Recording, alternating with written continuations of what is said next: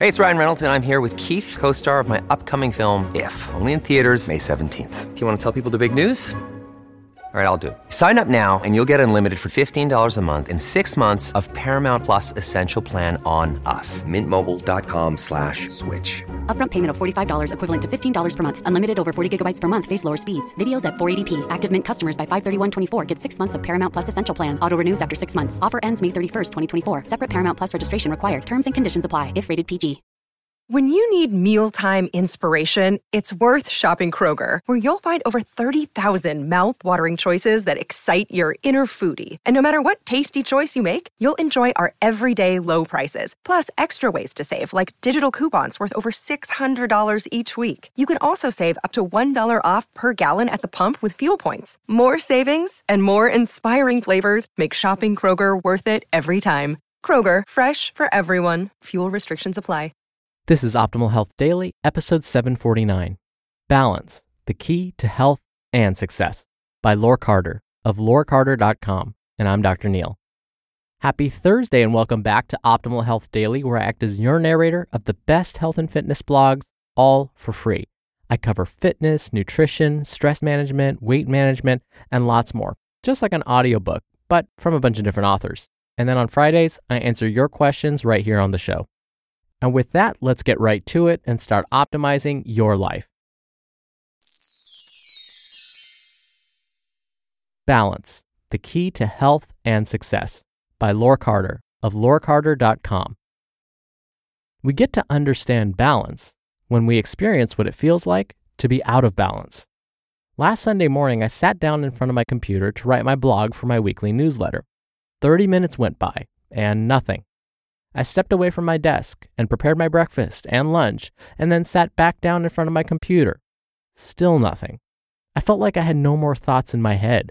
My brain went on strike. Monday was a repeat. I spent the whole day feeling anxious and depressed. What was going on with me? I had work to do. I felt like I was done. I was done thinking, talking, strategizing, creating. By Tuesday morning, I realized that I had to stop resisting what was happening, and I made the decision to take the week off. If you don't stop, you'll be forced to stop. If you're an entrepreneur or a full-time parent, you know how huge that is. But it occurred to me that the last time I took a week off was last December when I was in bed with the flu. And then I reflected on my whole entrepreneurial life and noticed that though I took my yearly vacation to be with my family for two weeks, the only other times I took a break was when I got sick. Like my body literally had to stop me. With all my talk of balance and health, I still get caught in the idea that I have to be productive for my life to have meaning. Can you relate to that? Are you a victim of this fallacy? Well, guess what? We can only get so far out of balance until our bodies and our minds will rebel in the form of symptoms. The yin and yang dietetic model. When the pendulum swings to one end, it will inevitably swing to the other end. The sages of old understood that perfectly and devised philosophies that remind us of balance. Chinese philosophy talks of the balance between the yin and yang energies. When I was training as a holistic health counselor, I learned about the yin and yang dietetic model. Basically, when you eat too much of one type of food, like eggs, red meat, and cheese, you're going to crave the foods on the opposite side of the spectrum, like sugar, alcohol, and caffeine. Through our cravings, our physiology tries to create balance. Of course, the goal of the yin and yang dietetic model is to eat foods that are right in the middle of the spectrum, so we maintain balance at all times.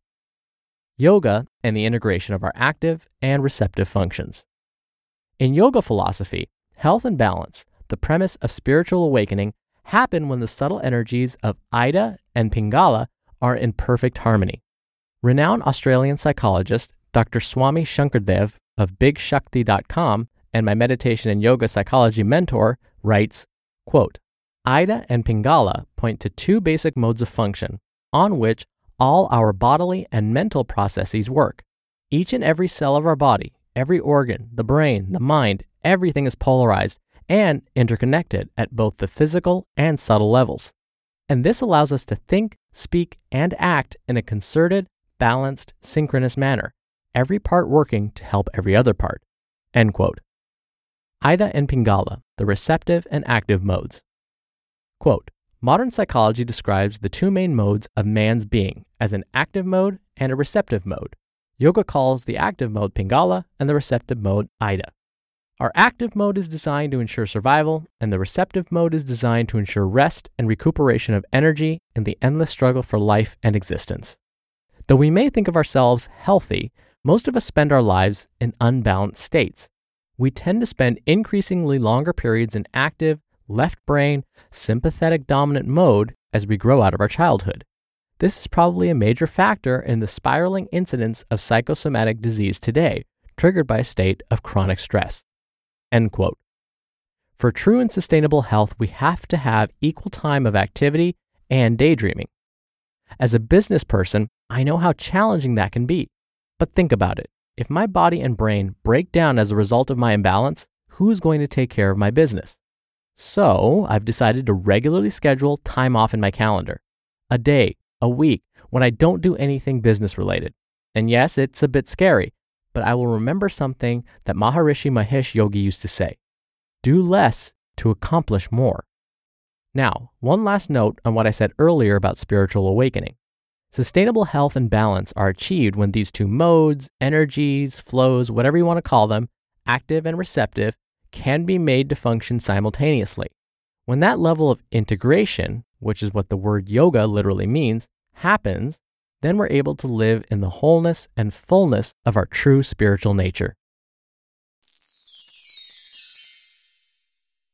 You just listened to the post titled Balance, the Key to Health and Success by Laurie Carter of laurie carter dot com.